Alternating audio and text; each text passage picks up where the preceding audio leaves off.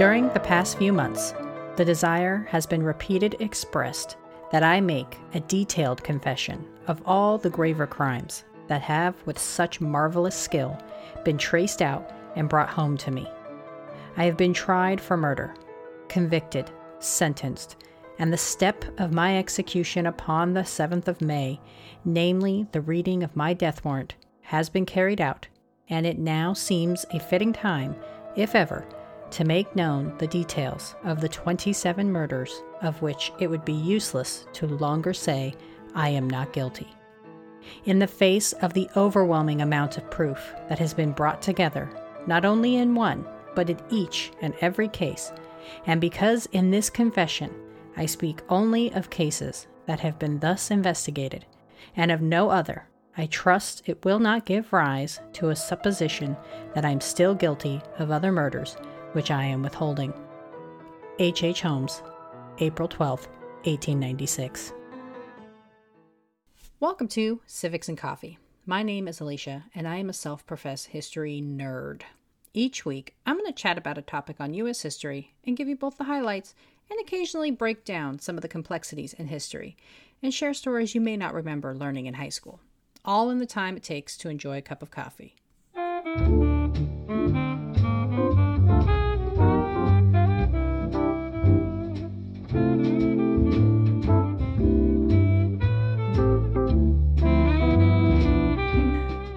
Hey everyone, welcome back. What you just heard were the words of the man who shall be our topic over the next couple of weeks. But first, this is episode number 50. Can you believe it? I am so surprised, floored, and humbled that this journey has lasted 50 whole episodes. Thank you to everyone who has listened, reviewed, and shared the show. It makes my morning coffee that much sweeter. And speaking of all you wonderful humans out there, the subject that we'll cover the next couple of weeks is a request from one of you. Someone who has supported the podcast from day one and who has acted as a one person billboard.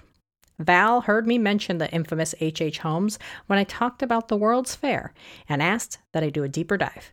So, thanks to her, we'll be spending some time getting to know the man behind the legend, the one, the only H.H. H. Holmes. These next two episodes will be the stories of his crimes, and so I want to put a word of warning out to the younger fans of the show. Listener discretion definitely advised. There is a lot to discuss, so cozy up and grab your cup of coffee, peeps. Let's do this. Touted as America's first serial killer, there is much about H.H. H. Holmes that just doesn't live up to the legend. To start, Holmes was not America's first serial killer though he may be one of the most infamous. According to the Library of Congress, the earliest recorded serial killers date back to the 1790s and were a pair of brothers, Micajah Big Harpe and Wiley Little Harpe. And while folklore would have us believe Holmes is responsible for the murder of hundreds, there isn't a whole lot of evidence to support these claims. So, how did Mr. Holmes gain his notorious reputation? Much like viral tweets and newspaper headlines today, sensationalism sold papers in the days of yore, and journalism did not have the same level of ethics as it does today. Journalists would print anyone's story, sometimes without fact checking or otherwise corroborating claims. And Holmes played into the hysteria in an effort to gain the one thing he seemed to care about most deeply money. As I will cover, Holmes made up stories on a whim to further his schemes, and playing the newspaper journalists was just another con for him. Holmes isn't even his real name, but since it's the one he's most known by, I will use it when referring to him throughout these episodes. So let's start at the beginning, shall we? H. H. Holmes, born Herman Webster Mudgett, grew up in the small town of Gilmanton, New Hampshire. Born on May 16, 1861, to Levi Mudgett, a house painter, and Theodate Mudgett, a stay at home mom, Holmes's childhood was normal according to all contemporary accounts. Holmes was described as a good student, quiet and well behaved. The one complaint people had about Herman was his inability to look you in the eye. His avoidance of eye contact appears to be the result of a medical condition known as strabismus, or wall eye, this condition makes the individual appear cross eyed and has been shown to increase isolation in children due to being ostracized by their peers. The lack of eye contact would be quoted by many in their stories to the press as to why they never fully trusted Holmes. Herman was interested in money at a very early age and did not necessarily want to work for it. There are several stories from his childhood friends of money going missing and Holmes having no answer for where it went. And the dollar amount did not seem to matter, as stories circulated about change going missing whenever he was around. It seems as though he was obsessed with two things money and women. At the tender age of 14, Holmes became enamored with a young woman who was visiting from out of town. Having inherited a small piece of property from his grandfather, Holmes supposedly proposed marriage to his young paramour. But parents intervened, and any potential engagement was terminated as the girl returned home and was removed from Herman's life. Holmes fell in love again at 16 with Clara Lovering. While the stories of how they met differ, they did initiate a courtship and the following year were married on July 4, 1878, by a justice of the peace. Holmes, out of school but not gainfully employed, could not afford to support a home for he and his new bride. She continued living with her parents, and he would visit on the weekends, often walking miles to see her. Their marriage seemed happy, at least initially, and Clara gave birth to their son Robert in 1880. Holmes was interested in pursuing medicine as a career, likely in the pursuit of financial security, and apprenticed under a Dr. White before moving to formalize his training and enrolling in medical school in Burlington, Vermont. He quickly ran out of money and was unable to continue paying his tuition and left after just a semester. In 1882, finances improved, and Holmes enrolled into the University of Michigan's medical school, with Clara working as a dressmaker to help support the family. A con artist from the start, Holmes listed his home state as Michigan when applying to the school, likely to avoid the higher cost of tuition. Herman reportedly really enjoyed the dissection part of medical school, but otherwise was an unimpressive student. His marriage deteriorated during his educational pursuit, he and his wife were known to get into violent arguments, and Clara was seen with bruises on multiple occasions. The marriage eventually got so bad that Clara left Herman prior to his graduation and returned to New Hampshire. Though they never divorced, Clara would have no further contact with Holmes for over a decade. After a few short stints in the medical profession and an aborted plan to attempt to defraud an insurance company, Holmes moved to Chicago in 1886 in a new city, Herman ditched his original moniker and officially started life as Dr. Harry Howard Holmes, or H. H. Holmes, as he would later become known. This is just one of many names he would use throughout his criminal career, and it was as H. H. Holmes that he began working at a pharmacy on 63rd Street in Englewood, a suburb of Chicago. Some of the lore surrounding Holmes claims his first murders were of the couple who owned the pharmacy, However, this is just not the case. Dr. Elizabeth Holton and her husband eventually sold the drugstore to Holmes and lived out their lives peacefully, still alive when Holmes was eventually arrested in 1894. In early 1887, Holmes married Myrta Belknap, though he was still legally married to Clara. Details of how they met or how long he courted her remain unclear. However, it is believed that they met in Minneapolis. Of all the people that Holmes scammed and swindled, I personally feel the worst for Myrta. Whether through blind ignorance or extreme naivete, Myrta weathered quite a few slights at the hands of Holmes, including his carrying on an affair right under her nose. Chicago is where Holmes's criminal career flourished. His preferred method of criminality was through credit fraud. Over and over, Holmes would purchase goods and materials with a promissory note of credit, only to turn around and sell those items for cash and never pay the original seller. He also conned people into investing in companies and ideas that had no chance in ever becoming real, such as a glass bending company using gas. After buying out Dr. and Mr. Holton from the drugstore, Holmes purchased a few lots of land across the street and prepared for development. He placed the deed to the property in his mother in law's name, again, never planning to make any substantial payments on the property. When he was sued for non payment in 1888, Holmes claimed innocence, as the property did not belong to him, and therefore he owed no payments. Construction began in August of 1887 for a two story building that would contain retail space on the first floor and residential apartments on the second. The infamous third floor, which Holmes advertised as eventual hotel space to investors, was still another year off. Much has been made about the supposed murder castle. The lore surrounding Holmes has as much to do with the murderous hotel as it does with the man himself.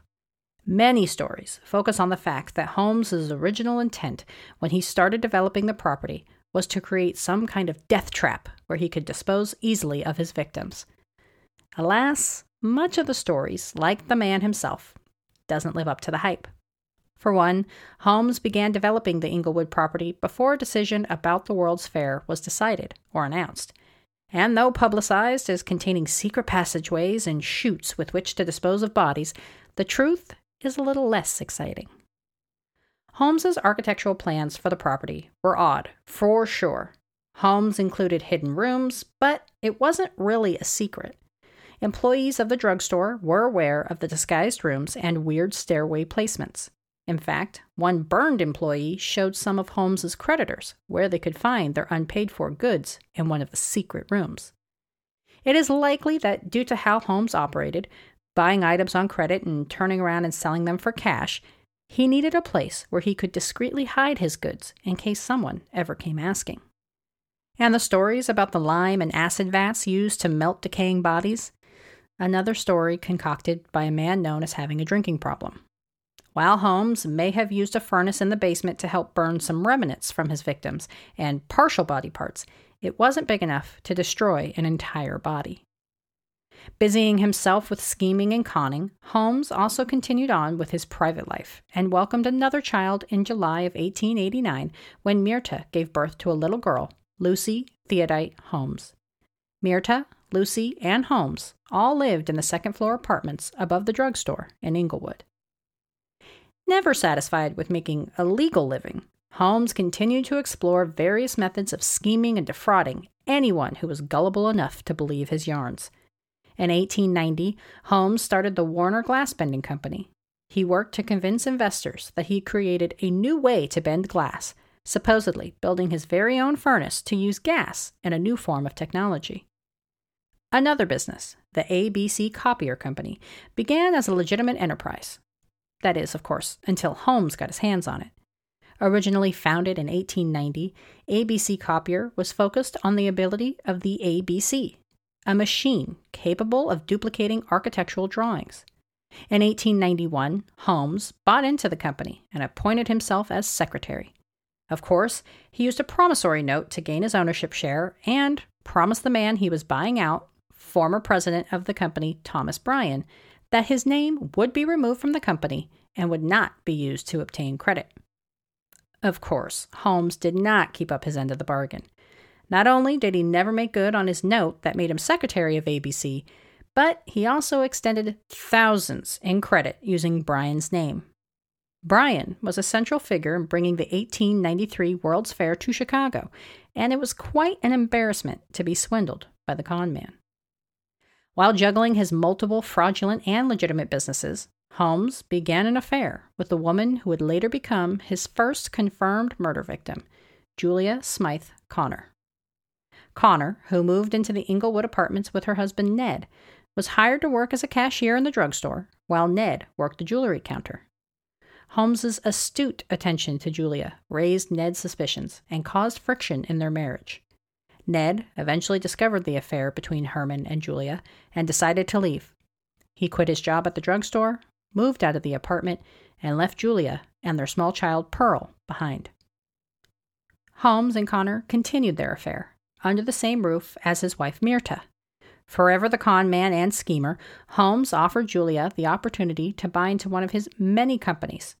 Using a $1,000 promissory note, Julia apparently held an ownership interest in the company though her ownership provided no profit sharing or decision making abilities.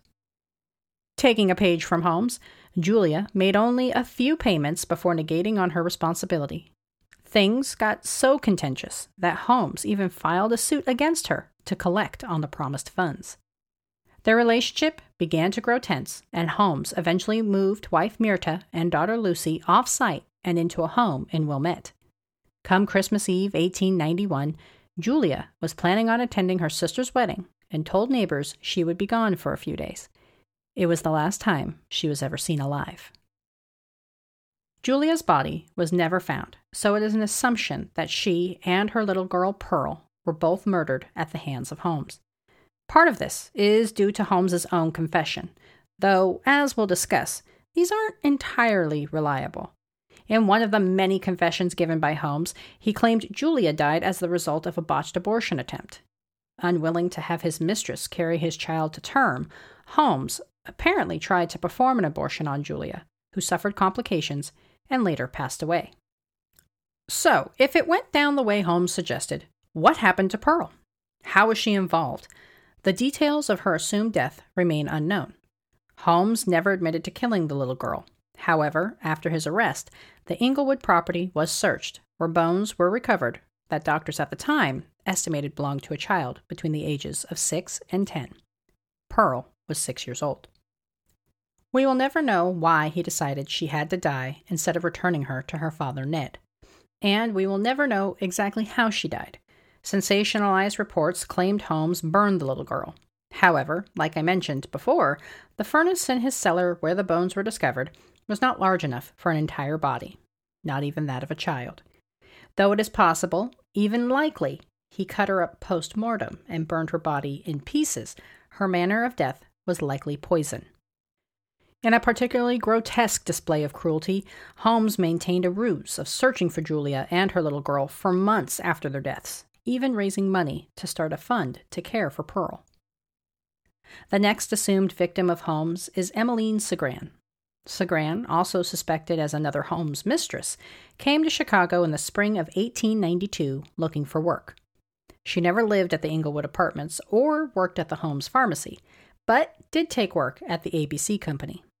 She lived in various boarding houses, never staying in one place for too long, and soon began to tell friends of her pending marriage to a man named Robert Phelps. There is no record of a Robert Phelps living in or around Chicago during this time period. In all likelihood, Cigrand used a pseudonym when discussing her intimate relationship with Holmes, being fully aware of his marriage to Myrta. In a visit with a neighbor in December of 1892, Emmeline disclosed she was heading to Indiana for the holidays and might extend her trip a little bit. She never came back. As a body was never discovered, Emmeline Cigrand's death is only assumed, and again, we may never know the cause. In another example of his dedication to the con, and in another act of complete cruelty, Holmes paid for a wedding announcement in a local newspaper and had wedding cards printed, which he sent to her parents. When neighbors asked Holmes of Cigrand's supposed new husband, he feigned ignorance, saying he only knew Phelps to be a traveling man. Emmeline's parents remained concerned when all communication with their daughter ceased. This sustained interest in her disappearance may have rattled Holmes, and in January of 1893, Emmeline's parents received a letter, a typed letter, supposedly from Cigrand, stating her new husband had turned out to be a drunk and she was seeking refuge in Europe. This did not make her parents feel much better. And I think this is where I'm going to leave you hanging. Come back next week as I continue my Holmes saga and dive into the crime that would prove his eventual downfall the death of Benjamin Pitezel. If you want to learn more about how you can support the show, request an episode topic, or just say, hey girl, hey, check out the website at www.civicsandcoffee.com. And if you've been enjoying the show, please leave a review on either Apple Podcasts or Podchaser, or both. I love it all. I love hearing from you, and your reviews help spread the word. Thanks again for a great 50 episodes, peeps. You rock. Thanks for tuning in, and I hope you enjoyed this episode of Civics and Coffee. If you want to hear more small snippets from American history, be sure to subscribe wherever you get your podcasts. Thanks for joining me, and I look forward to our next cup of coffee together.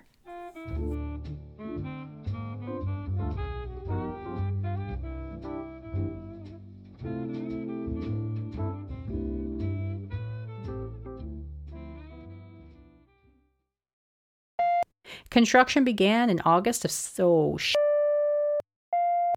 Taking a page from Holmes, Julia made only a few payments before negating. Chicago is where Holmes' criminal career. Chicago is where Holmes's criminal, criminal, criminal. Part of this is due to Holmes's own confession. Confession, confession. Okay, well, we're just going to wait now.